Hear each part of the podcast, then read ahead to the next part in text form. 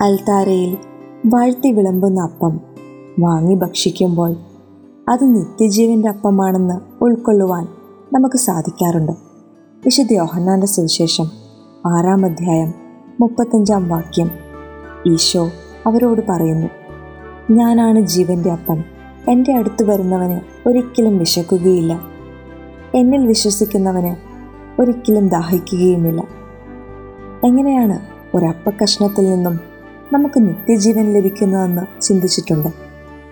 സ്വർഗത്തിൽ നിന്നിറങ്ങി വന്ന ദൈവപുത്രനാണ് നമ്മോടുള്ള സ്നേഹത്തെ പ്രതി കുരിശുമരണം നേടിയത്.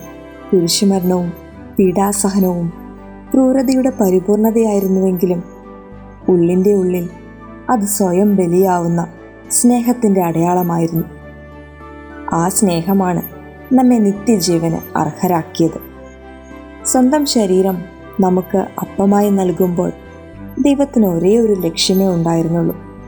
അന്ത്യത്തോളം എന്നിലും നിന്നിലും ആയിരിക്കാനുള്ള ആഗ്രഹം. ഓരോ ദിവ്യകാരുണ്യ സ്വീകരണത്തിലൂടെയും സൃഷ്ടിക്കപ്പെടുന്നത് ഞാനും നിങ്ങളും ഉൾപ്പെടുന്ന ആയിരം ആയിരം സക്രാരികളാണ്.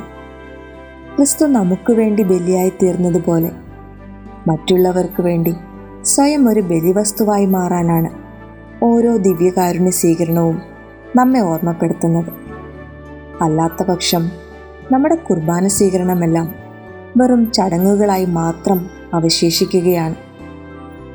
മനുഷ്യനു വേണ്ടി സ്വയം സമർപ്പിച്ചവന്റെ മുൻപിൽ സർവവും സമർപ്പിച്ച് നമുക്കും പ്രാർത്ഥിക്കാം.